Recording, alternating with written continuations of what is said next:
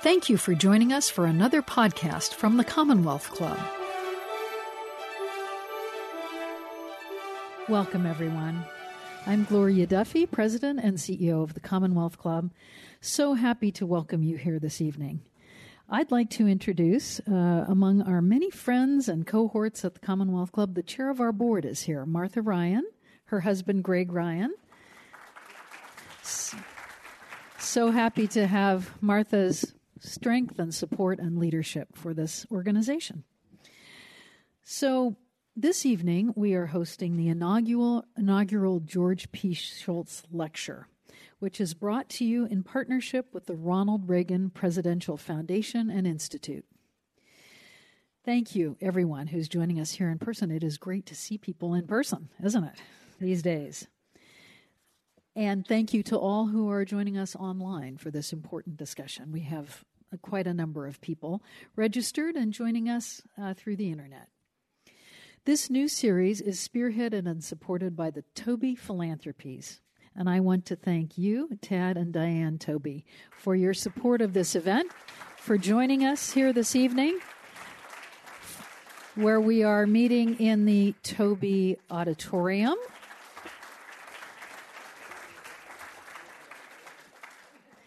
Thank you for your support for the club and for supporting this incredible new series to celebrate the life and legacy of an extraordinary American statesman and our very good friend here in the Bay Area, George Shultz. A little more than one year ago, Mr. Shultz passed away at the age of 100. He was one of this country's most distinguished public servants ever. He served uh, as secretary in three U.S. administrations, uh, as Secretary of Labor, Director of the Office of Management and Budget, Secretary of the Treasury, and Secretary of State.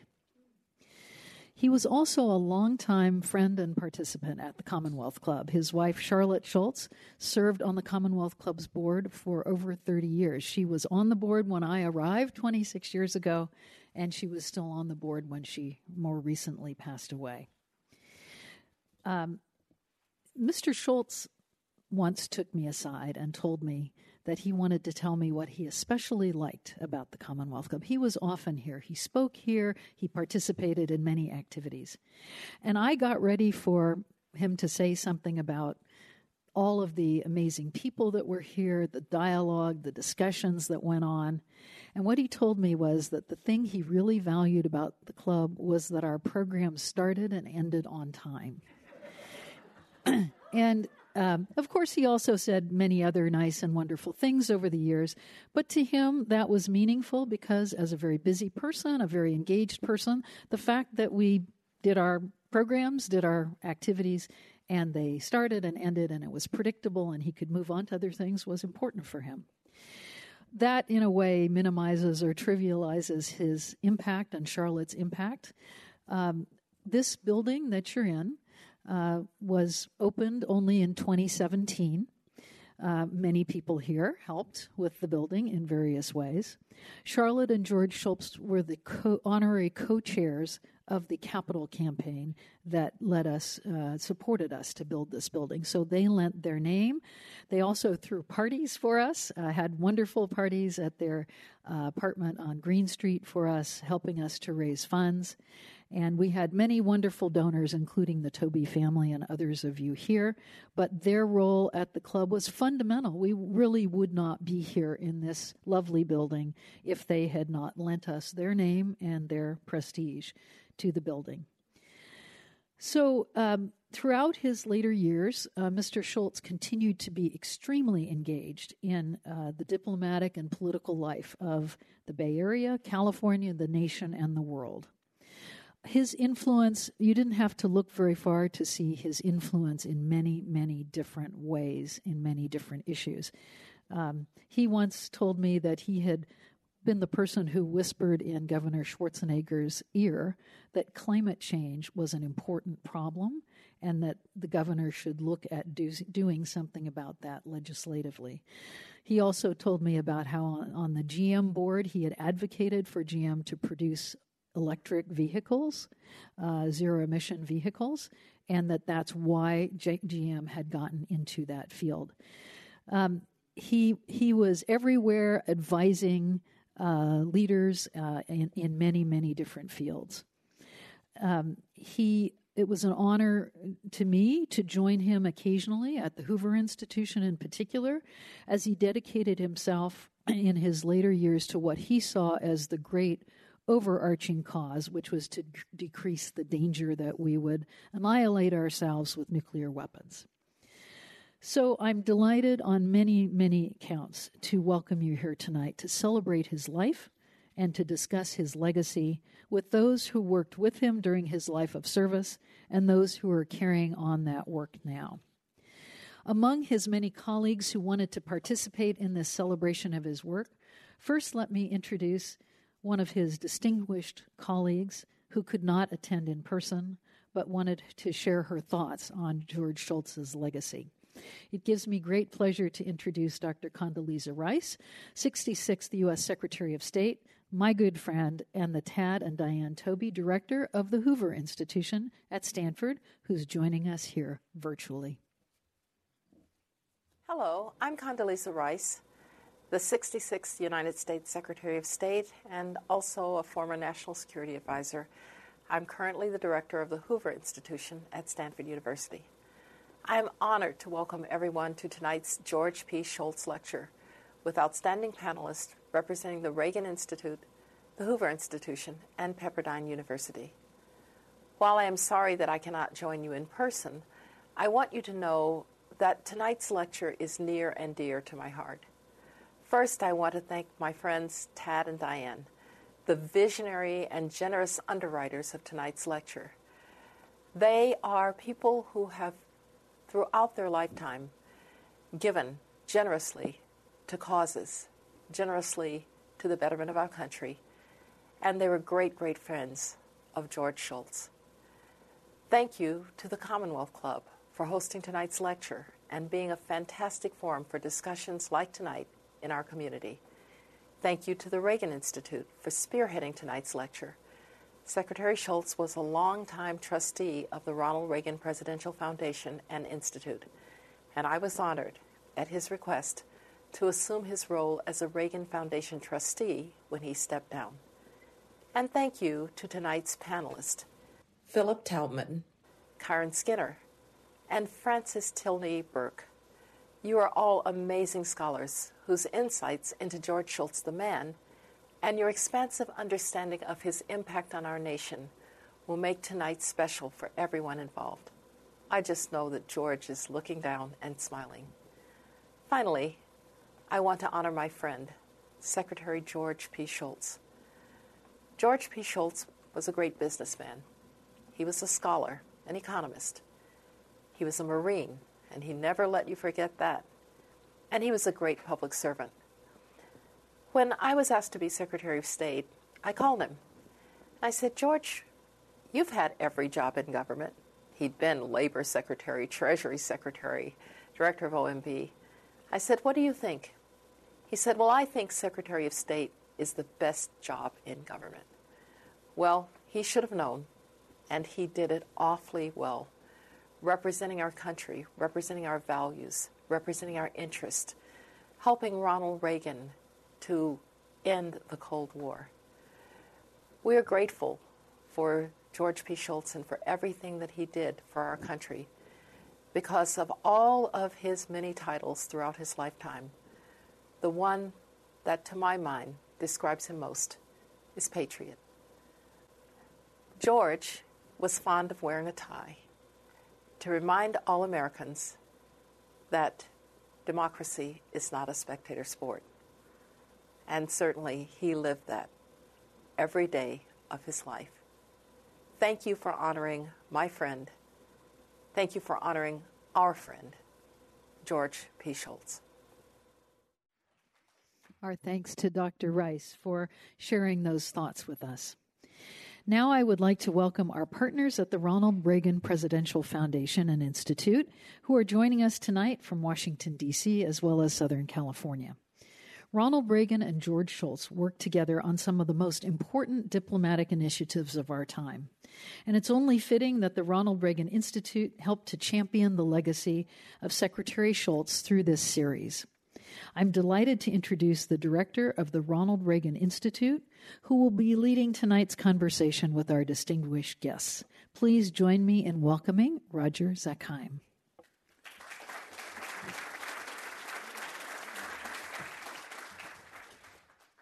Well, thank you, Gloria, for the introduction, and uh, just wonderful to be here in person at the Commonwealth Club.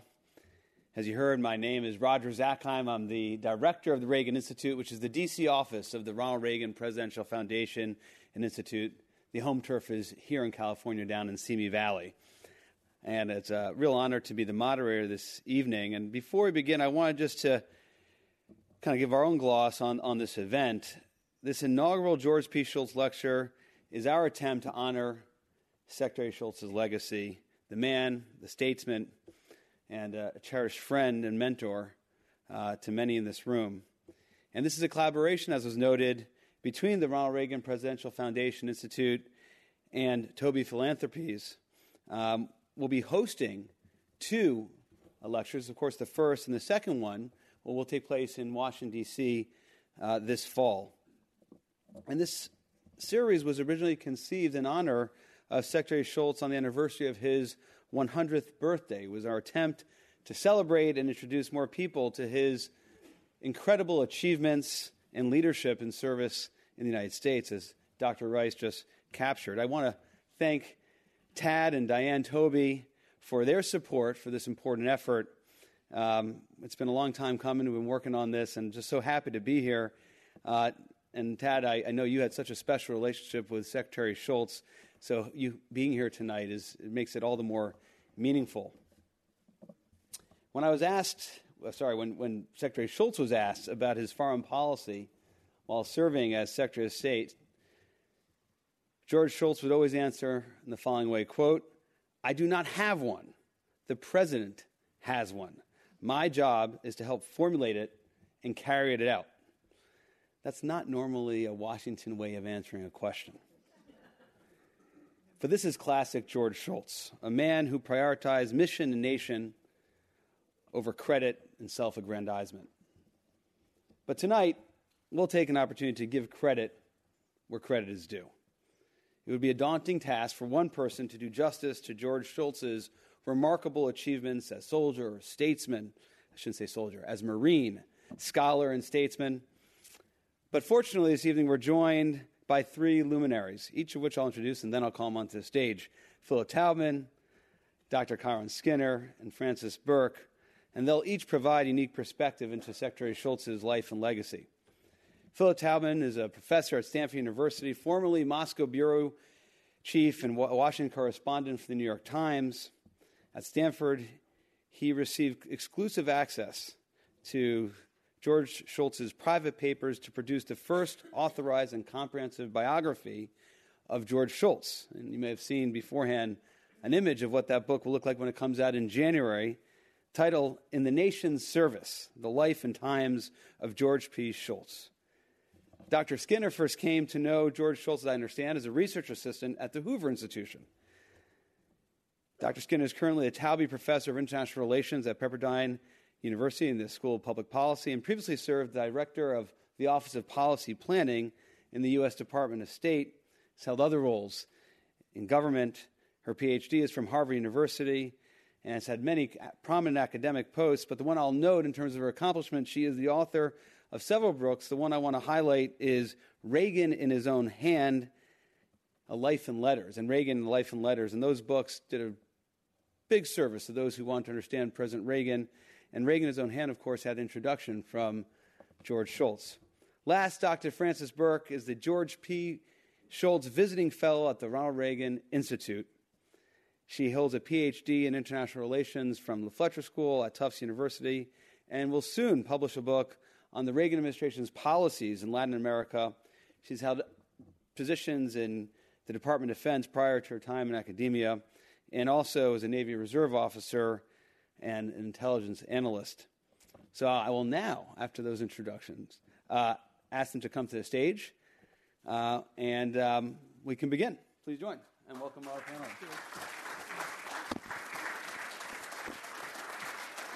Thank you. you want me there? All right. Now, before we begin, some, some housekeeping. Um, we are eager for questions uh, from the audience, and we'll integrate them into the conversation. So, for those in person, uh, each of you will find a question card on your chair.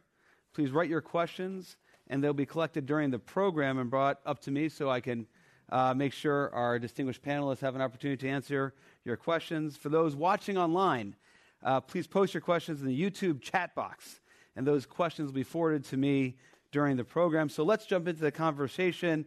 Um, I want to pick up the cards that I had over there, but I don't have them with me anymore. so I'll start from memory until those questions that are not from the audience but from my notes arrive right here. Yes. Um, but we'll, we'll start with uh, Dr. Skinner. Uh, Kiron, uh, great to have you here. Um, you, of course, uh, have studied and worked with Secretary Shultz. Uh, thank you. Um, assessing his diplomacy during the Cold War, that uh, obviously pivotal to, as Margaret Thatcher uh, remarked, uh, the Reagan administration, President Reagan, um, won the Cold War without firing a shot, and George Shultz was a big part of that. Uh, talk to us about his diplomacy and kind of the principles that guided him uh, during those remarkable years where he served as Secretary of State. Um, thanks for that question. If you don't mind, if I take a second, there's so many friends in the room, and it really is like a full circle moment. Um, I've worked with um, Tad and Diane for decades now, and the books that you mentioned, um, they help support. Um, everywhere you turn in the Bay Area, there is a Tad and Diane Taube influence. So um, I think there's more here than we probably know. But the book Reagan, A Life in Letters would not have been written without their support um, 20 years ago. It's um, quite a long time. And Gloria Duffy um, was, I don't think everyone knows, and that she and Condi Rice were roommates and pre-docs together at Stanford in the 80s, the first group of women to be fellows at um, the Center for International Security and I think it's now Arms Control or Cooperation but they were early fellows. Both of them were mentors of mine. And I remember sitting at Gloria's um, dining room table after George Shultz offered me the job, figuring out um, what my salary would be. Gloria's a tough negotiator, so I did better um, because of her. And so we've all worked together in one way or another. Um, and so I you had to deal with that diplomacy. I did, on, huh? and so I have to say Shultz was unique, and he and Tad. It's no surprise that they would become good friends. And we were together at George Shultz's 95th birthday. Um, Tad and Diane, do you remember? At the penthouse in San Francisco. Dianne Feinstein was there, Condoleezza Rice, completely bipartisan, mm-hmm. a diverse group of friends. I think that party represented his life. Um, and the fact that his version of diplomacy was nonpartisan but pro American. He cared more about our interest um, and our values, as, as um, Condoleezza Rice has said, than anything else. And so I've not met a senior statesman who was less political in that way. Mm. Um, for him, it wasn't party, it was what we now call America First, but in a very different way and a commitment to community as well.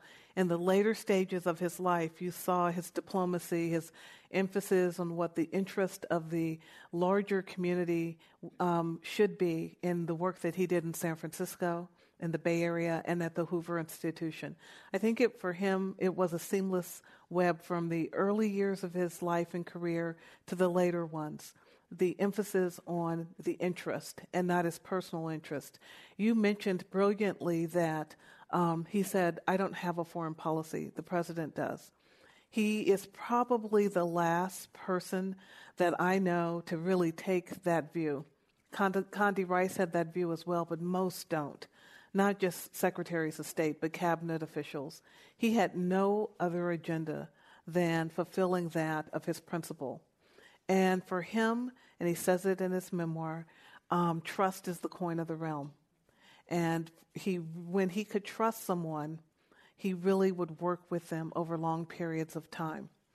Um, in terms of more specifics on policy, I think the four part agenda that we've talked about before is underappreciated as the key strategy for ending the Cold War. Instead of working on one or two fronts, the Reagan administration worked on all arms control, regional disputes with the Soviets, human rights issues, and other bilateral problems. Not one was more important than the other. But if there was a first among equals, it was actually human rights. And in 1983, at the height of the renewed Cold War, with Reagan's SDI speech, his evil empire speech, the fear of nuclear war renewed, um, Reagan and Shultz were quietly negotiating with Yuri Andropov, the Soviet general secretary, to release seven Pentecostals who'd lived for almost five years in the basement of the U.S. Embassy in Moscow. And that predated um, the major arms control shifts. And I think it really began um, a thaw in relations. So I think the arms, con- the human rights dimension, um, not just the arms control one, is underappreciated. And as um, Phil Taubman knows better than anyone, Shultz repeatedly asked to bring Jewish refuseniks on the plane with him wherever he traveled. He said, just let them on my plane, let me bring them home. And the story of Ida Nudel, Nubel, Nudel. Nudel was really a touching one when she called him on the phone when he was at the State Department and said, when she finally got out of the Soviet Union, I'm home. Hmm. Um, well, Karen, thank you for that. And and Philip, I wanted to follow up on on two things that Karen just just hit on.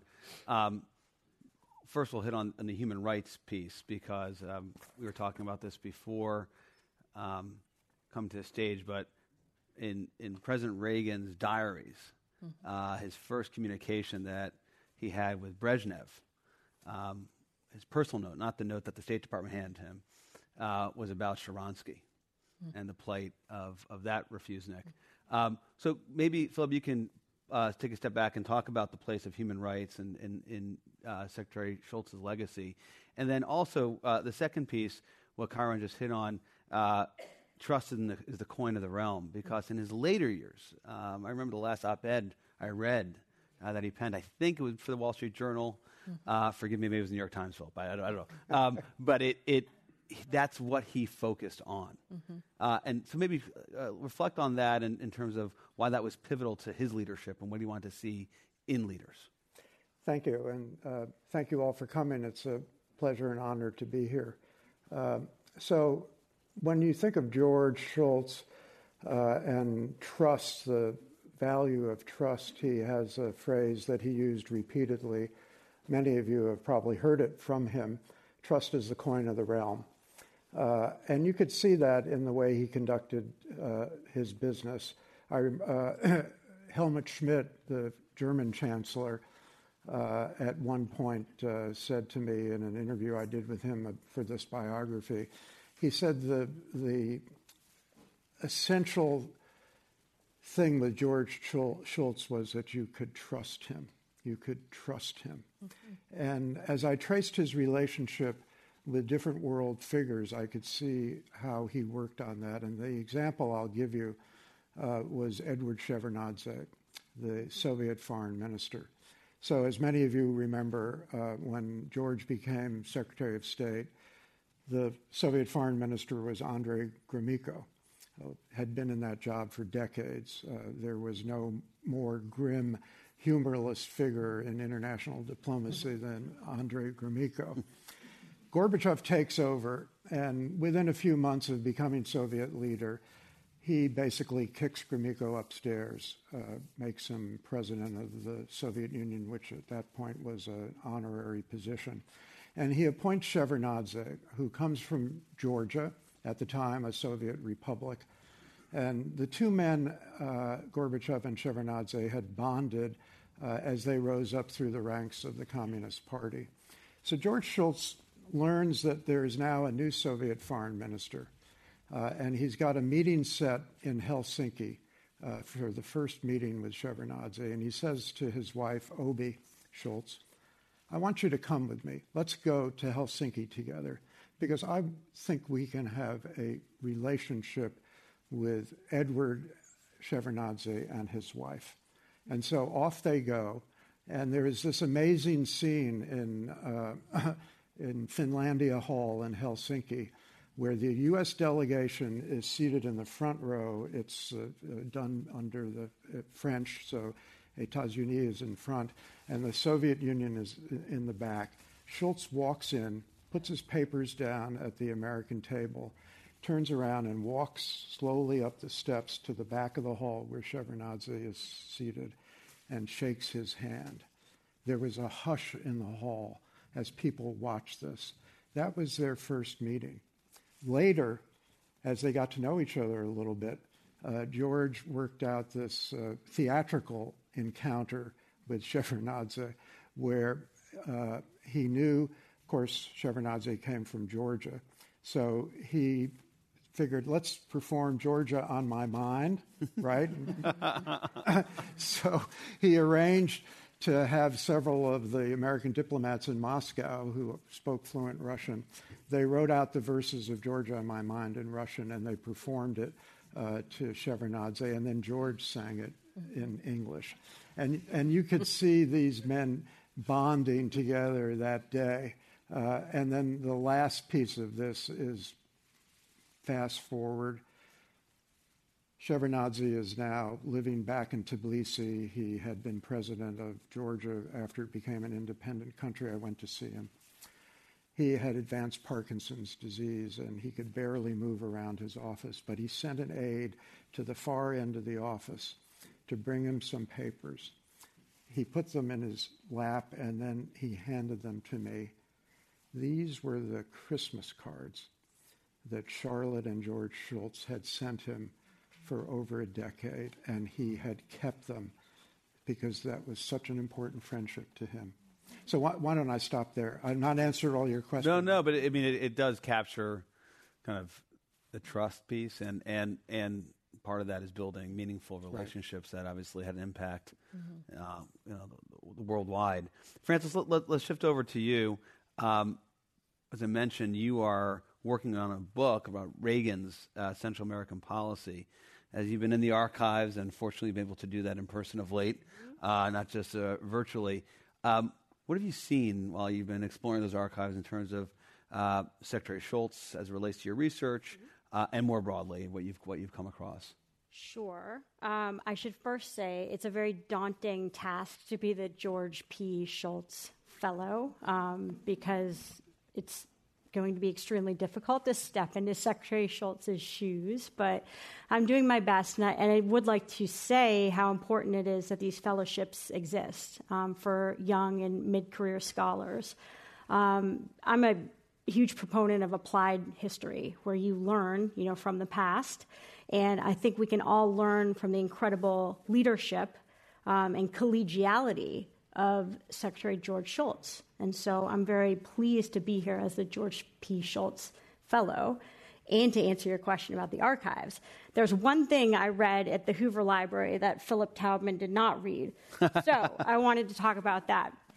among some other things. So, I am researching a book on Ronald Reagan's policies in Central America. And of course, George Shultz has a, a lot to do with that. And one of the people that I interviewed, and he'll remain nameless right now, but he, he had worked for Secretary Shultz and knew Ronald Reagan very well. And I should have you close your ears as the director of the Ronald Reagan now, Institute. Now I'm very interested. Um, but he said, you know, listen, the policies, Reagan's policies in Central America were George Shultz's policies. And essentially, Reagan followed what George Shultz recommended, um, which was not just military aid. And that's what a lot of us get from that era, you know, from the 80s, that we're just shoving military aid into Nicaragua and El Salvador.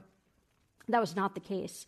George Shultz was a proponent of economic development, um, democratization, um, helping people, and he cared a lot about the people, and he wrote about that. And even in all of his testimony, and that's a lot of the things I read at the Hoover Library um, in his papers, these you know 70, 80, 90 pages of transcripts where he's answering the questions of members of Congress and senators. It's not about military aid. It is a little bit, but it's also about developing a country in many countries in Central America that he felt really needed the leadership and the help of the free world and the leader of the free world. And there's nobody better to do that than the United States. And I'm also very glad that Dr. Duffy didn't say this. I thought she might at the beginning. But George Shultz actually gave a lecture um, in 1985 at the Commonwealth Club um, about called America and the Struggle for Freedom. And a huge section of that lecture or that talk was actually about Latin America. And the thing that really struck me um, was that George Shultz didn't treat the region in a paternalistic way. And that's very common for the United States to do that, to sort of look down on our neighbors to the south. Maybe they need our teaching or they need our, our leadership. He really gave them policy guidance, but felt strongly and said as much in his lecture at the Commonwealth Club that they could do it. Now, with the support of the United States, of course, they could develop, they could be democracies. And the thing that he pointed out was that in 1979, only 30% of the countries in Latin America were democracies. Right. By the time he gave this speech in 1985, almost 90% of the countries in Latin America were democracies or on the path to democracy. And I do think that George Shultz is the reason for that success. But you said there was something you found. Oh, I forgot to Philip say that. Talman Sorry. didn't find. Yeah. I, am I'm, I'm, I'm curious what that is. No, that was that was great. But Philip's pretty Yeah. convinced that he saw every document. Okay, No, no. sorry. Let me get back to the I, I. I told her before we. she found one. Okay, I did. Share it with us quickly. I'm I off have a follow up for Philip. Okay, so this was the best thing that I, I found in the library. Um, little piece of paper, like a buck slip, you know, a piece of paper that you get in the government. Um, he wrote notes. George Shultz wrote notes on uh, July 16th, 1982, which was the first day that he had a staff meeting with all of his um, senior staff at the Secretary of State. And he wrote himself, as new Secretary of State, and he wrote himself little notes, which I found fascinating. So I'm trying to kind of decipher his handwriting. And he wrote four points to himself. And the one that struck out uh, or struck me was that he said the word, he wrote the word integrity. And he wanted to lead a Department of State that had integrity. And he spoke, or he wrote, I should say, um, quite a bit about how important it was that his staff were members of a team and that he was part of their team. And to your point, Roger, he said at the beginning of his notes, we all work at the behest of the president. This is not George Shultz's policy, this is Ronald Reagan's policies, and we are here to make them happen. And so it was a really interesting thing to see um, all his little sentences, you know, about how he wanted to run his department. Um, but it was also very moving in a way because you could tell, um, and we'll get to this at some point, I'm sure, that he is or was a Marine at heart. Um, I come from a military family where you take care of your soldiers, right? When you're the commander. I believe George Shultz took care of his Marines when he was the commander. And when he was the Secretary of State, he took care of his people, and he wrote that in his notes. Uh, Philip, I, did you not see that buck slip? Is that is that is that accurate? I, I missed it. Okay. Um, uh, all right, we can Thank always se- second edition of the book and can can include that in the footnote. But I want to pick up on a thread that Frances uh, just raised, which is, you know, it wasn't Secretary Shultz's first rodeo when he came to the State Department. As was mentioned earlier, right, he had led three other departments: Labor, Treasury, OMB, uh, and for very different presidents. I mean, uh, President Nixon and then President Reagan. Philip, can you just reflect on kind of how each of those departments and those times leading agencies, the turbulence, of course, of, of the Nick, Nixon administration, prepared him for the role of Secretary of State, uh, and then what do we see? What are the kind of the common thread in his leadership role in each of those agencies, ultimately culminating in, in Foggy Bottom? So, you know, it's not, I think, well known, uh, it's certainly not as well known as it should be, that as Secretary of Labor in the Nixon administration, George uh, played a pivotal role in the desegregation of urban school systems in the South.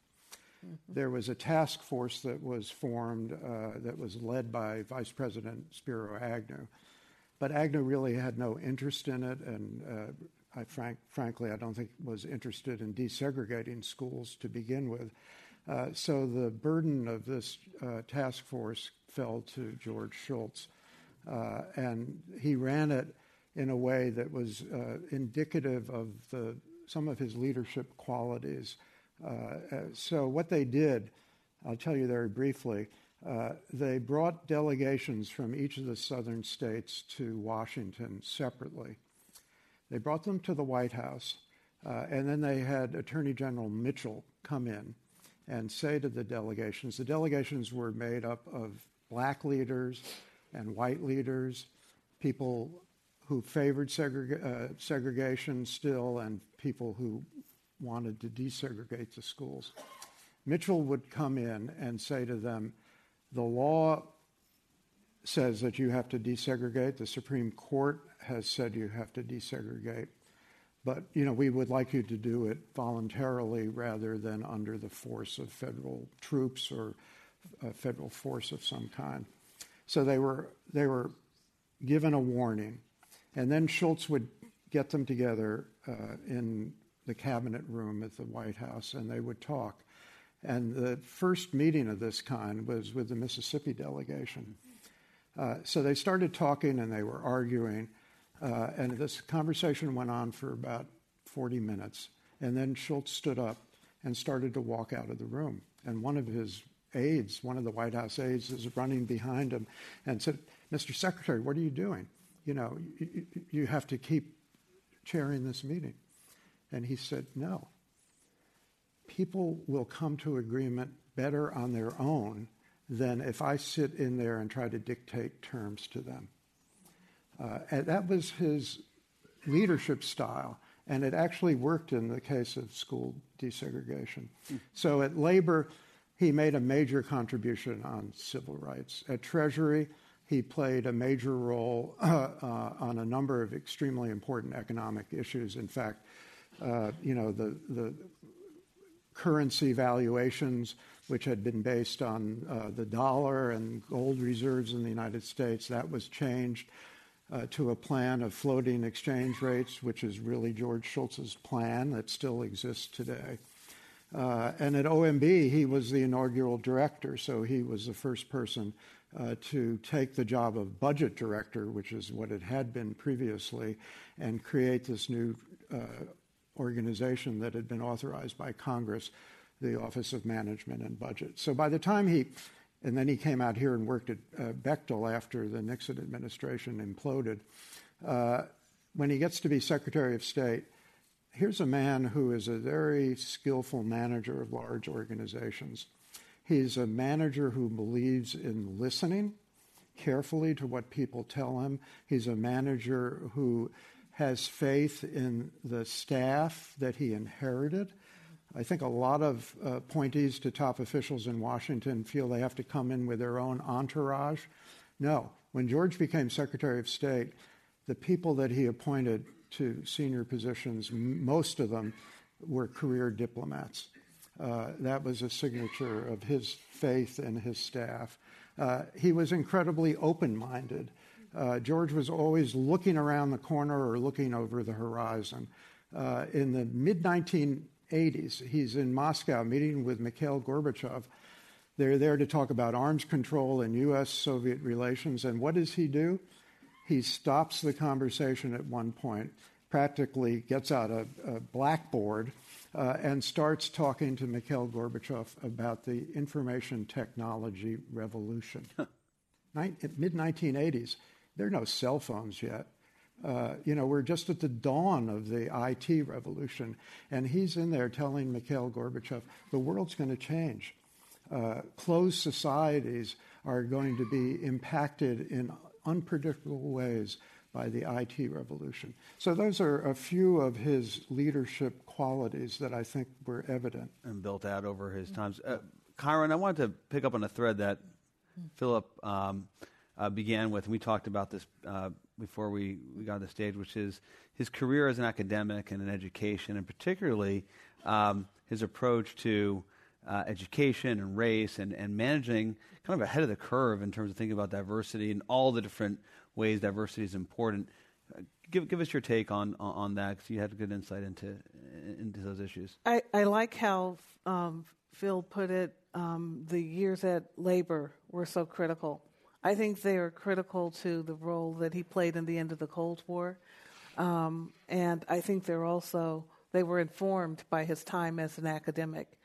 The period in which he was dean of the um, business school at University of Chicago, I think is where we begin to see his leadership abilities, his sense, um, how he thinks about interest, his commitment to human rights.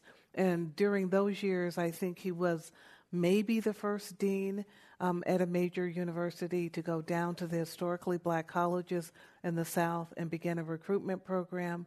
That was something that he was really proud proud of.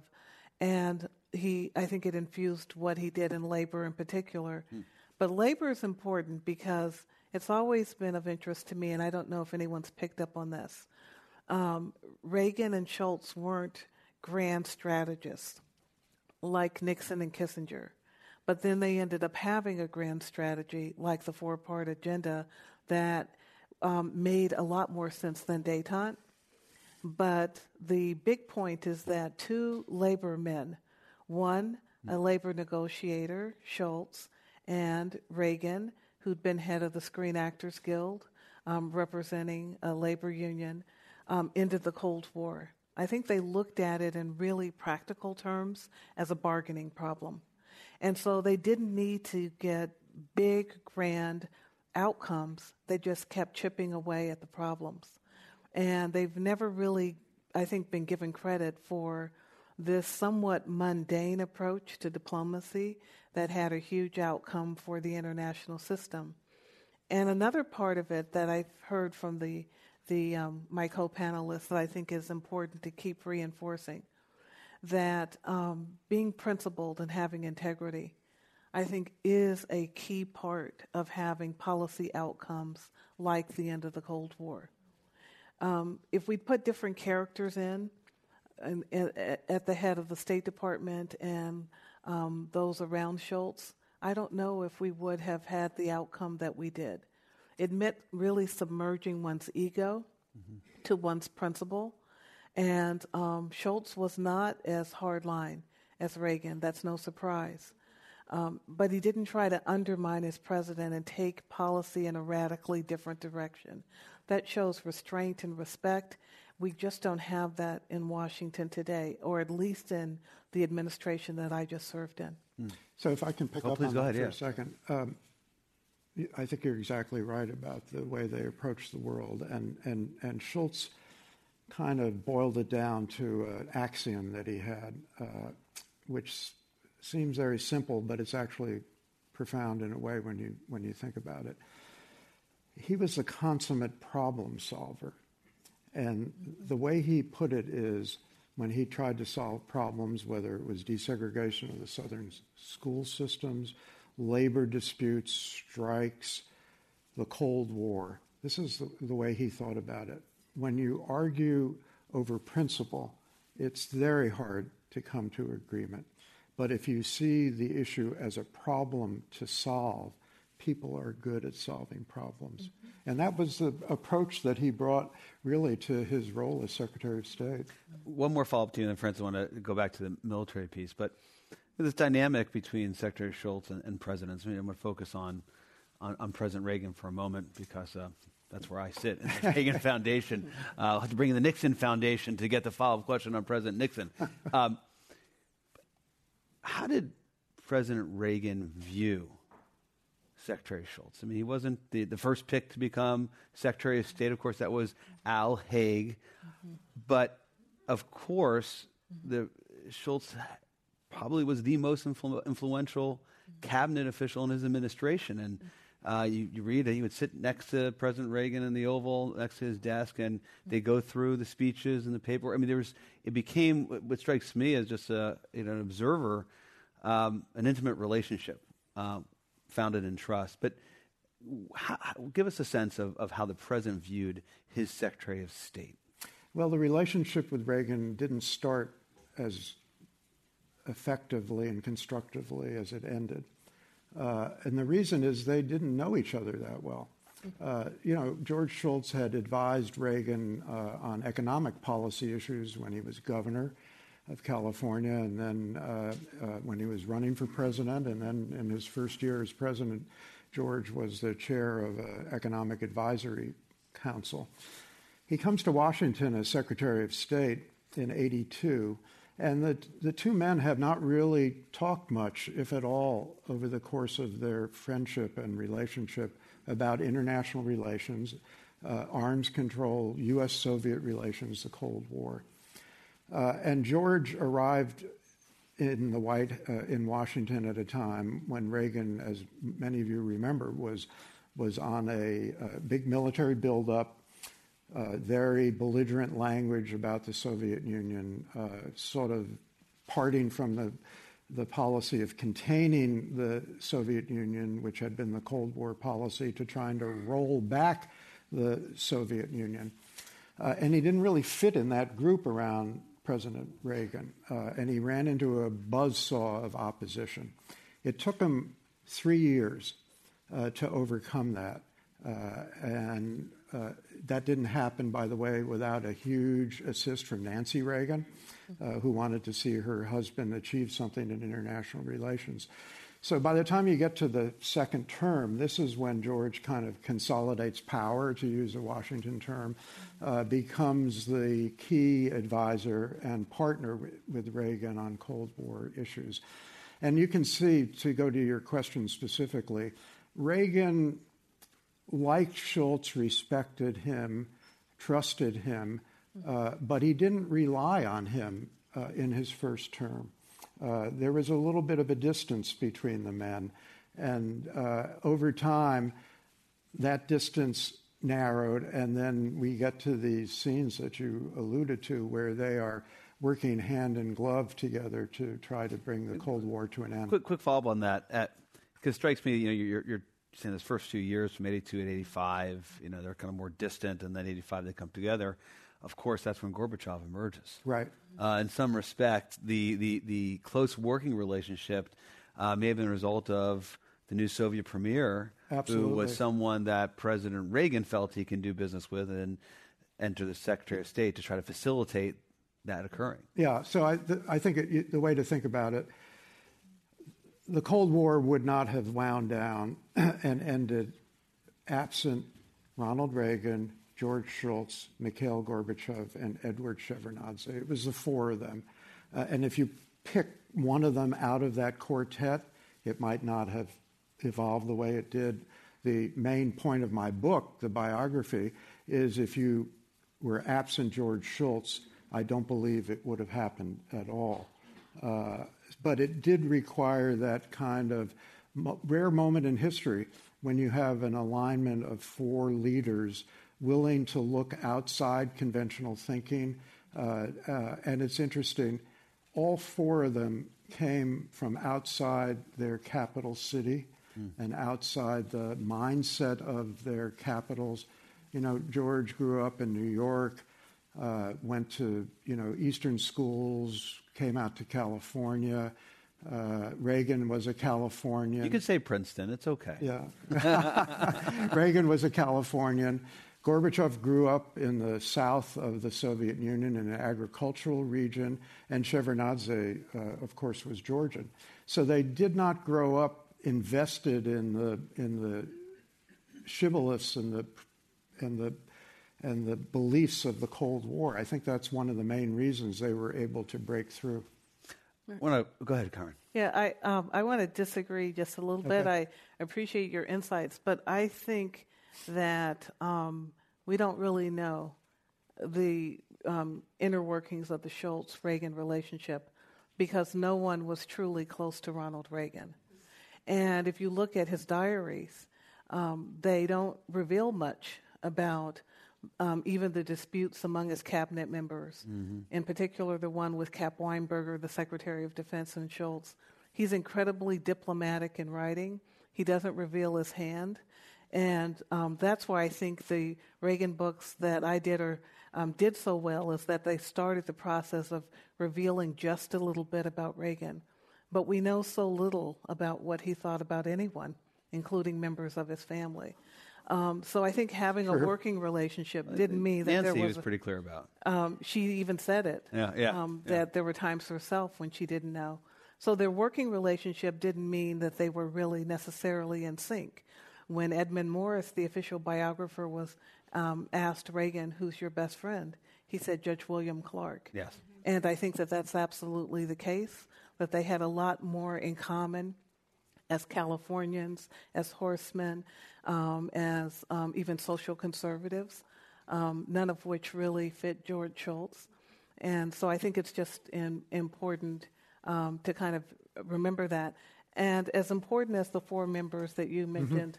Of the um, American Russian team, Soviet team, were to the end of the Cold War, I think Margaret Thatcher, the Pope, um, and Solidarity in Poland um, really should have equal billing because without um, their um, activities and insight in Europe and bringing Europe along, um, I don't think it would have been possible for the Cold War to end. And it was Margaret Thatcher who said around 1984, Yeah, it's all over but the shouting. She could see the future. At the end of the Cold War, before the Berlin Wall, And she saw Gorbachev first, right? She was she, And was one who identified encouraged him. Reagan that there was an opportunity to right? And you know, before the INF treaty, Yeah. that there was a leader in Europe who could see that the future was coming. And don't forget Helmut Kohl. Yes, Uh, because so the list keeps growing. Helmut, Helmut Kohl, against tremendous pressure, uh, permitted the deployment of uh, American intermediate range missiles and uh, nuclear tip missiles in West Germany. Yes. And uh, George thought that was one of the pivotal moments t- to bring the Cold War to an end because that put the Kremlin on notice that there was no way they were going to push the United States around. uh, the Euro missiles for sure. Let, let's pivot for a little bit just to uh, the personality, the person, uh, George P. Shultz, uh, and and Frances, I'll, I'll I'll move over to you uh, to talk about the military side. Um, I only had a handful of opportunities to uh, spend time with with Secretary Shultz, but one I remember uh, was impactful was it was a small dinner uh, at the Reagan Library in their Oval Office replica, and everybody was introducing themselves. And of course, the last person uh, to introduce himself was, was, was George Shultz, who didn't need an introduction. But uh, when he said the table, I, I imagine he did this all the time. When it got to him, he said, George P. Shultz, Marine. Right. That's right. Well, we've heard that before, and that that I felt was uh, as much true to himself as it was um, uh, just to kind of uh, make the people around the table laugh. But in terms of his appreciate, appreciation for service members for service, uh, how important was that for him as a Secretary of State, and then a lasting legacy uh, for someone uh, with, who served and, and, and supports those who, who serve? Yep, I think you use the mic. Hi, hello. Um, so this became an interest of mine, not because it has anything to do with Central America, which is what I'm really researching, but I kept coming across George Shultz and his incredible affection and affinity and love for the service and for the Marine Corps. And so there's a couple things. I mean, the op ed that you referred to a little while ago, uh, right when he turned 100, he ran sort of a top 10 greatest pieces of advice article in the Washington Post. And one of those pieces of advice, it was number four, I believe, um, or sort of an, an anecdote, was about his time as a Marine during World War II in the Pacific. And he cited by name a sergeant um, from his unit who had been killed and the impact that that sergeant had had on his life and his leadership.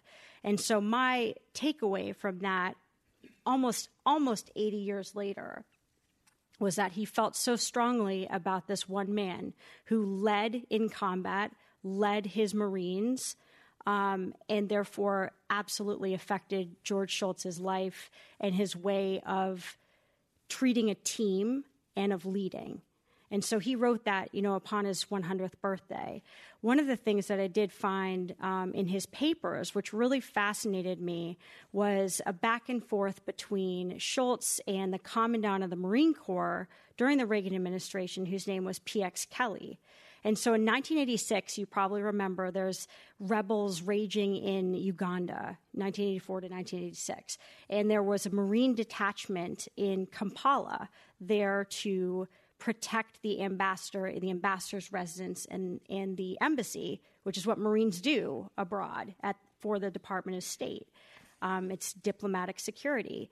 And so this one Marine had written a tale essentially it was like it was like a chapter out of a, a, faulkner novel it was seven pages of one sentence you know this marine going on and on about the work that he had done as a sergeant and a sergeant you know at that time was probably a 22 year old young man um, served for about four, four and a half years to become a sergeant. And he'd written this incredible story about protecting the ambassador and the ambassador's residence in Kampala. Now, this story had been sent to his commander, who was a captain, who had been, and that had been sent to his brigade commander, who was a colonel. And that was sent to P.X. Kelley, who was the Commandant of the Marine Corps, this handwritten letter. And P.X. Kelley sent it to Secretary Shultz, saying, Look at this Marine, look at this representative um, of the United States protecting the ambassador abroad. Look what he did. And George Shultz read this long letter from this young Marine and wrote back the most beautiful response to the Commandant, also recommending that this young Marine be awarded a medal for his valor. And that to me really spoke of Shultz's understanding of what it meant to lead, but also what it meant to follow. And that's what I think we've all been talking about to a certain extent that he is such an incredible man because he was able to build a team of trust and you don't see that very much anymore. You don't see that at a bipartisan level. Um, he worked very hard to pivot quickly. I wanted to talk about this bipartisan commission that he pushed, um, and he put Kissinger in charge. But the most important thing about this commission on Central America that George Shultz really um, spearheaded with the help of Scoop Jackson, who was a Democratic senator, um, was that it was equally representative of both sides of the fence. And it did amazing things for Reagan. It got Reagan's policies pushed through in Central America. It got more money from Congress. And it was really because Shultz embraced the idea of a team, whether those teammates were Democrats or Republicans. To him, it didn't matter. It was the mission. And the mission is what's important to a Marine. Um, Kiron, I want to go, go to you because you, know, you had the personal relationship with uh, George Shultz. And I wonder if you could just reflect on how he impacted you, your career, um, and kind of when you think of those those personal interactions, what you might share uh, with the audience, what, what comes what's top of mind when you reflect on your interactions with him. So we've been talking about what a wonderful leader he is and how he builds teams, but he's also someone who can be tough on his team. and we have here, and I will be remiss if I don't mention him. Um, Ambassador Paul Wolfowitz is here um, tonight. Um, he's seated with um, the Tobys, and he played a critical role at the State Department during the Reagan administration. He was so much better at his job than than I than I was. I had the, the job that he had. He found this a way. This is the policy planning. He job, found a yeah. way to get he was out. Just of getting it. it ready for you. Yeah, That's- he found a way to get out of it quickly and, um, and, and move on to um, the um, Bureau of um, East Asian and Pacific Affairs. And I've heard that he became a much nicer person when he got out of policy planning. But Shultz is also someone who um, did not suffer fools and could be very tough. Um, and you would know, I mean, there was some, you know, potential for Irish anger, um, and it was always there. I remember working on the memoir. I was still in my 20s, and Henry Kissinger was coming to visit visit us at Hoover. And I said, Well, I think I'll join that meeting. And he said, Only if you don't say a word. and, um, but he was, you know, he was, a, I think, a loving person. He was someone that it's, it's quite remarkable um, that in every decade um, of his adult life, he was relevant to that decade. And he kept reinventing himself. I think the post um, Secretary of State years are some of the most interesting because he was working on issues that someone at his age wouldn't energy, technology. He was looking to the future, he was in the conversation. Yes. Um, in his final years, he began to talk and write about managing over diversity. He could see that America was changing. Explain, explain what, what he was focused I'm not sure exactly Okay. what he meant, but I think what he meant was the future's here with um, immigrants, with Americans with diverse talents from diverse backgrounds, and they will be part, more part of the, the future than we've ever seen in the, in the history of our nation. It won't look like, I think, in his thinking, the way it did when he was coming along in the 1950s and his time at MIT but he was trying to really talk about those issues. And there was a moment at Hoover where I think he was close to 90. And he gave one of our talks in July. You were probably there um, to the board of um, overseers and to the major donors and the fellows. And he had to be seated at that point, his legs, he was struggling. And he talked about managing over diversity. And he said something I'd never heard someone say at that point, and now we say it every day. But he said the dangerous border is not the U.S. Mexico border, but it's the Mexico Guatemala border. And then he went into a, a, a deep conversation about um, migration. And so every major topic, 21st century topic, in these new decades, he was relevant to the conversation. Yeah, I, it reminded me of uh, I, I talked about the dinner I had with him, which was a fond memory, and then the mm-hmm. traumatic memory is mm-hmm. I once had an opportunity to present uh, in the Board of Overseers at, at the Hoover Institution, and mm-hmm. Secretary Shultz was there, mm-hmm. and I, I, was asked to speak, so I gave my presentation and finished, and he was seated to my left. Yeah, uh-huh. I think he was like 97 years old at the time, mm-hmm. and he proceeded to scowl. and critique everything I said.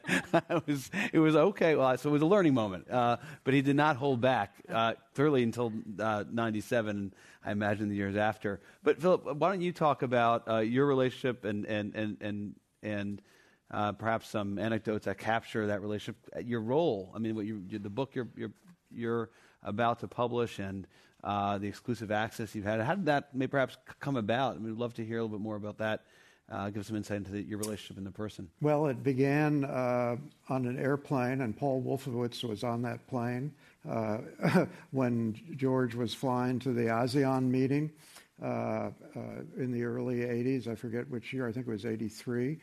Uh, and it was my maiden voyage with the Secretary of State the New York Times diplomatic correspondent of that era, Bernie Gwertzman, had mm-hmm. uh, demurred to do something in Washington that, that needed doing.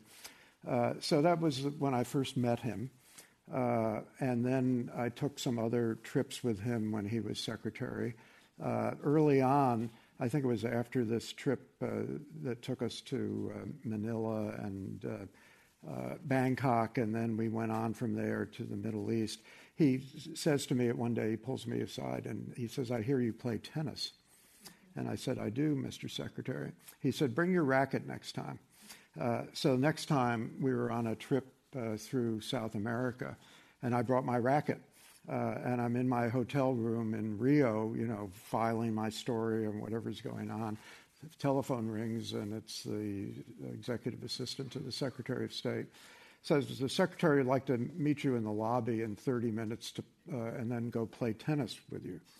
Uh, so I, I, go and we, off we go to this court in Rio, uh, and I, st- uh, you know, set myself up on the other side of the net, and I thought to myself, okay, what happens now? Can, can, you know, can I def- can I beat the Secretary of State in singles? Uh, Never got to ride on the plane again. so, fortunately, the day was saved because he said, let's just volley. Uh, so we, we never had to play a game. But we played again in Moscow later. So my relationship with him was, was friendly but appropriate for a journalist and a government official. It was not particularly close. Mm-hmm. Uh, and then when I was working on the book I did about the uh, effort to eliminate nuclear weapons that George was critical uh, in leading with Henry Kissinger, Sam Nunn, and Bill Perry, and the late Sid Drell at Stanford.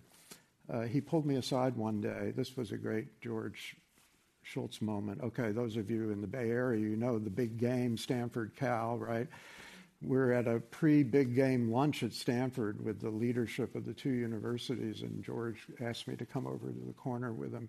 And he said, uh, What's your next book project? And I said, I don't have one. Uh, I'm trying to finish this book that I'm writing about you and Henry and the others. He said, Would you be interested in writing my biography? And I said, uh, Well, that's quite an invitation. Thank you. Uh, and then, as an inducement, uh, he said, I'll give you exclusive access to my archive at Hoover. It's sealed until I die. Uh, so, long story short, I spent, you know, close to a decade working on this book. Uh, I interviewed him literally dozens of times, uh, traveled with him, uh, and uh, spent a great deal of time in this archive, which you now fortunately have access to. Uh, and our relationship never got close because I, think we both understood it couldn't. and the arrangement that I made with him when I agreed to do the book was very simple. I said, George, it's your life, but it's my book. Mm. And he said, I completely understand. And to the day he died, he read chapters of the book before he died. He never once tried to bend the book in a direction he wanted. Mm-hmm. Wow.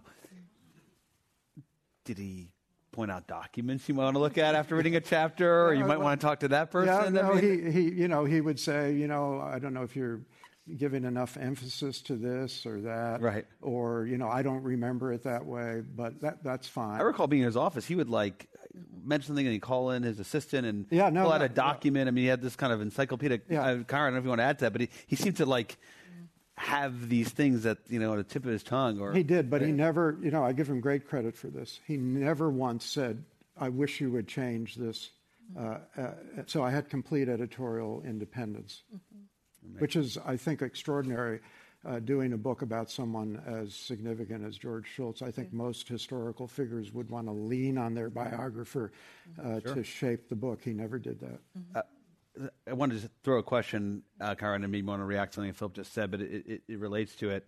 Um, George Shultz later in life uh, really focused on ridding the world of nuclear weapons. Mm-hmm. You know, nuclear zero was a, mm-hmm. priority. Obviously, collaborate with others like Henry Kissinger. Why do you think that was? What, what, why did that kind of come into just high relief for him in those years uh, after leaving office? Maybe um, you can comment on that also, Frances.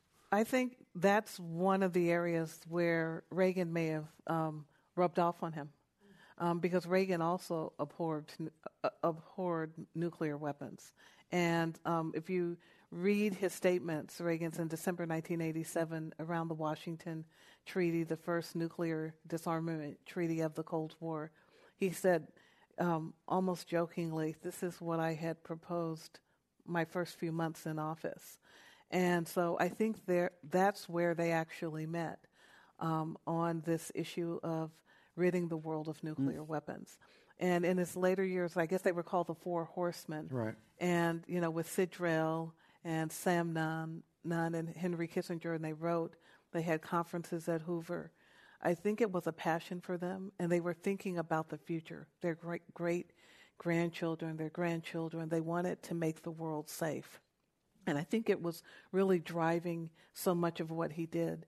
And it goes back to my point about being relevant in areas um, that he had necessarily been a dominant voice at the um, the final decades of his life. I also wanted to um, offer, I think you were trying to press me for something more personal um, about Shultz. Um, he played a key role at the Hoover Institution in terms of making sure that we were a community. And he cared about fellows and he cared about staff and the way he treated people.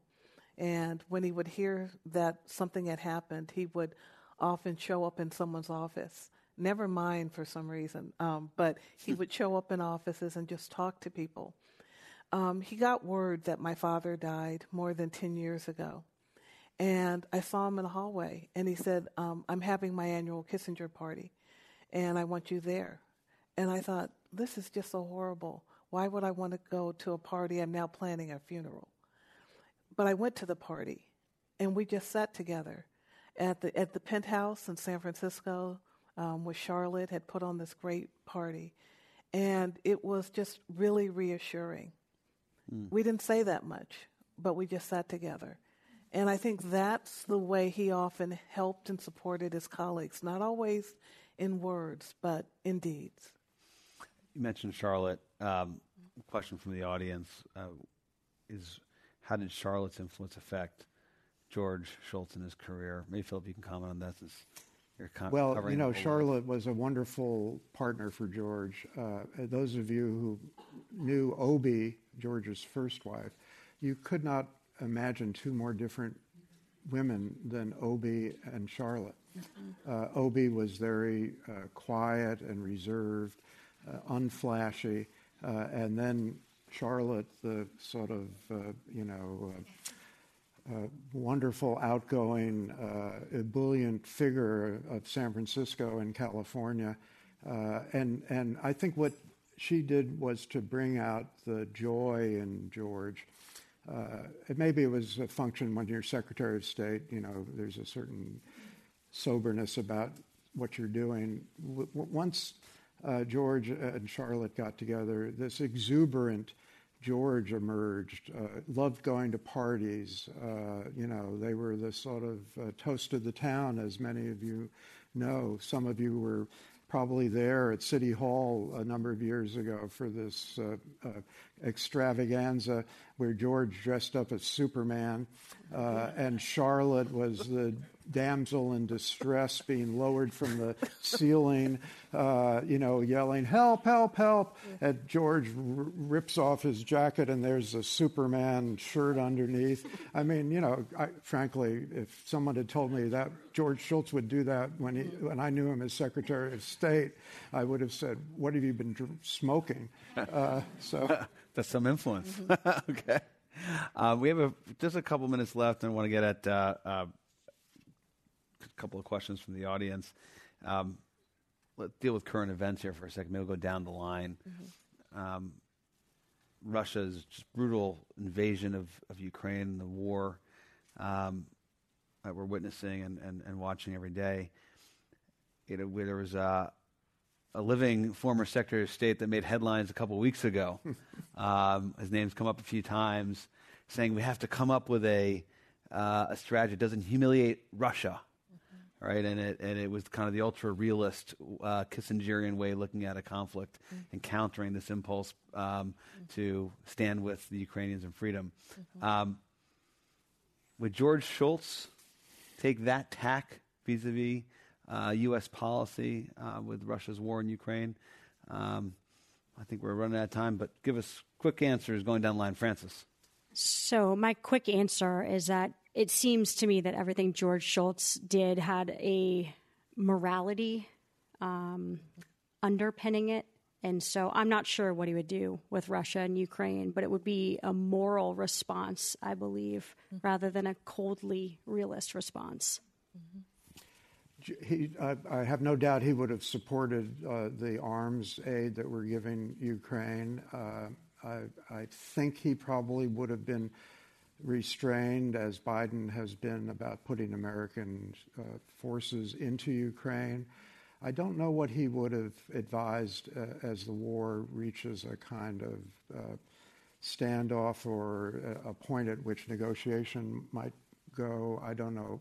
I, I dare not uh, guess whether he would have settled for some kind of uh, political deal that would carve off part of the eastern Ukraine. I, I, I, don't know. Um, I agree with what I've heard so far. I think morality and foreign policy was critical for him, um, and I um, and I do think that he would have supported as much arms aid short of war, which is actually really hard to do, but he would have been at the forefront of supporting supporting it. Um, but two other things, I think he would be returning to all of the work he did on energy independence. Yes. And so, um, and he would focus probably on Germany and Nord Stream 2. And there, I think he would be trying to make ground as quickly as possible. And then finally, I think he would be focusing on the Germans in a larger way. This was this this now is not the Germany of Helmut Kohl, mm-hmm. um, the anti-Americanism, um, the tilt toward Russia. I think he'd be working on the diplomatic front um, to bring Germany back into um, a pro Western, pro American stance. He'd use that opportunity. Let's take a uh, zoom out for a second. I got very focused on the uh, headline of, of, of, the moment of today. Um, but, Kiron, why don't we stick with you? We're obviously in this moment of great power competition, is the Washington policy way of talking about it. But, you know, the rise of autocracies, China, Putinism. So there's there's rhyming with, with the Cold War and the challenges we had uh, then with the Soviet Union. What do you think uh, are the salient kind of lessons from George Shultz's uh, diplomacy during the Cold War that may be applicable mm-hmm. um, to how we ought to address uh, today's challenges with 21st century um, authoritarianism? Mm-hmm. Um, one, back to our earlier point yeah. about um, human rights, um, because once people understand that you care about them and that you separate um, people from their regime, they actually trust you more. And that was a lot of the Reagan Shultz story, is that they never condemned the Soviet people, the Russian right. people, right. but the Kremlin government. And I think they would be making that distinction um, very boldly during this time with the rise of authoritarianism. And also, I think they would spend less time on great power competition than statesmen are now. They did something that I think should be done again. We call it now the global south. But the Reagan doctrine um, was an attempt to meet the Soviet regime on the ground in the developing world and make it a lot more difficult. Afghanistan, Angola, um, and Central America. And that's what we need to do again. Not so much direct competition with China and Russia, but if we can persuade the emerging powers in the global south that Ambassador Wolfowitz works so hard on, the Indonesias of the world and others, um, India, Pakistan, Nigeria, Brazil, there's no future for us without um, some deep ties with those countries. I think that's what Shultz would do. Philip, do you have any thoughts about kind of salient um, um, takeaways from George Shultz's diplomacy during the Cold War that you know are relevant and, and, applicable as we deal with these challenges? Well, he was certainly prepared to uh, conduct diplomatic uh, discussions with uh, not just authoritarian leaders, but totalitarian leaders, which is what the Soviet Union was when he first took office. Uh, I think you know, he, he was at the end of the day a pragmatist, and as I said at the beginning of this program, the consummate uh, problem solver.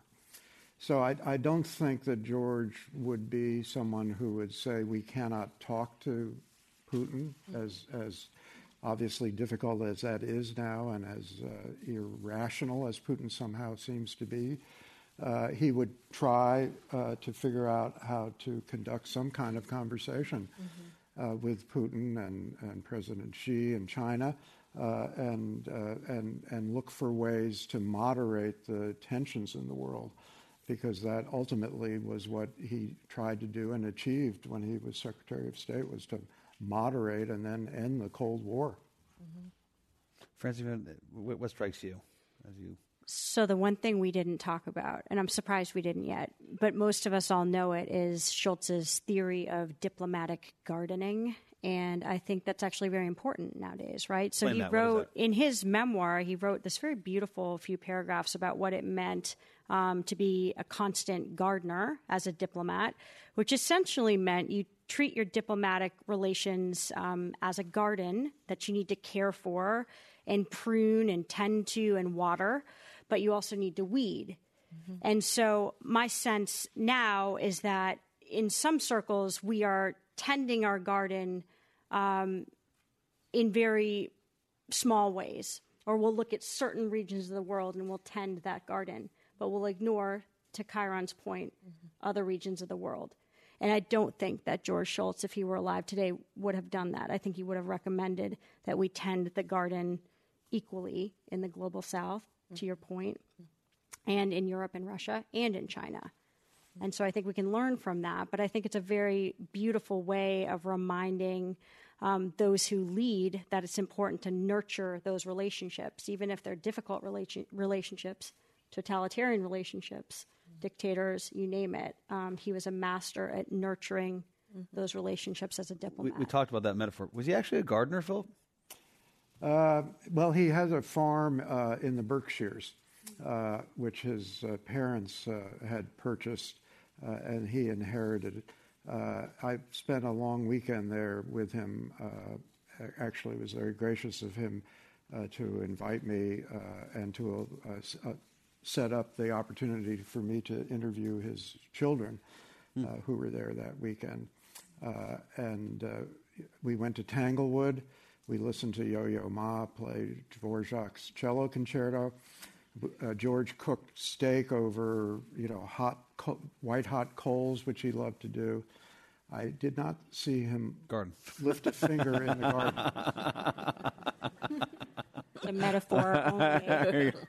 uh, let's, let's, stick on the personal side. Perhaps not a gardener, um, but you you obviously had opportunity to engage um, with his family. Question from the audience is curious about who was George Shultz's best friend, and why was this person, assuming he had one, uh, was his best friend?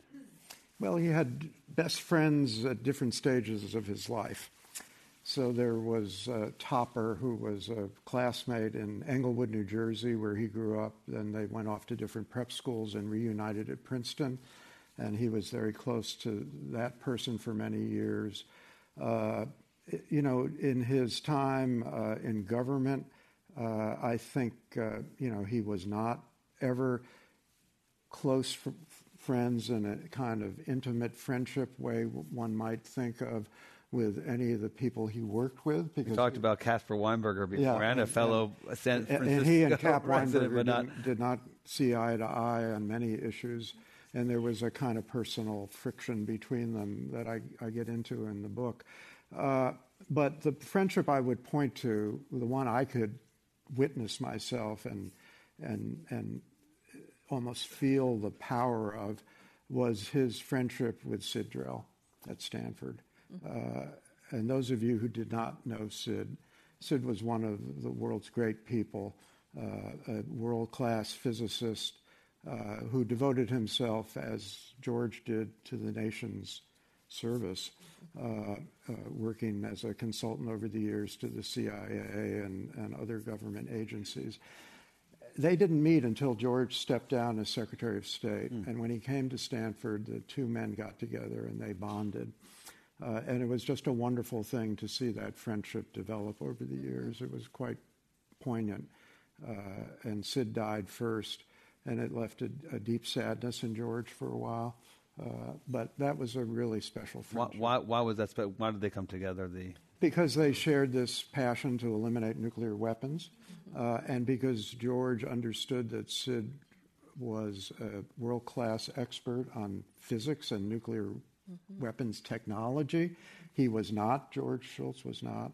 Uh, and so he relied a great deal on Sid for technical advice, especially during this period when George was focused on the effort to eliminate nuclear mm-hmm. weapons. Mm-hmm. And, and I think, you know, yes, Henry Kissinger played an important role. Uh, Bill Perry played a critically important role. Uh, Sam Nunn played a critically important role, but I think that the the the the relationship at the heart of that initiative was the George Shultz Sid Drell relationship.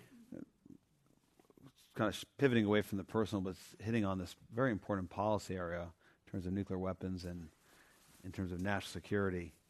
Um, and we'll wrap up with, with, with this one here. Um, we're in this world now where the salience of nuclear weapons is, is, is, is really increased.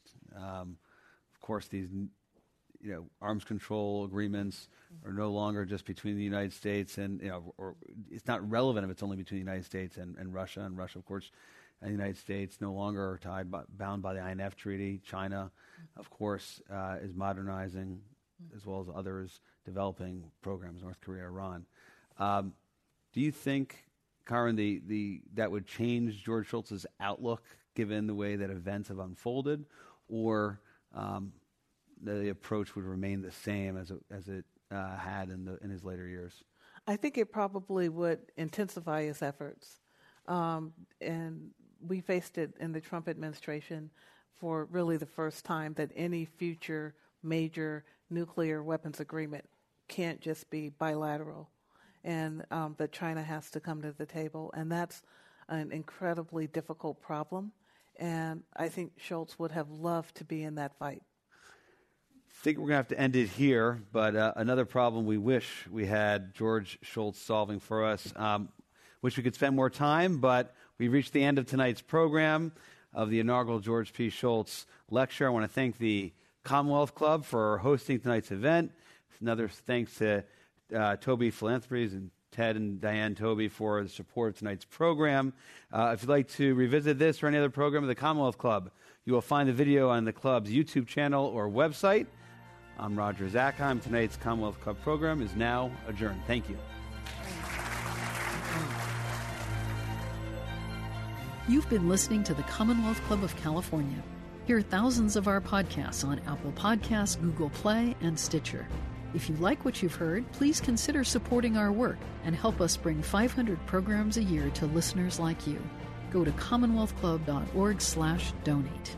Think your way around the world with our travel programs to exciting domestic and international destinations. And when you're in the Bay Area, please join us live at our events. Thank you for listening and for your support.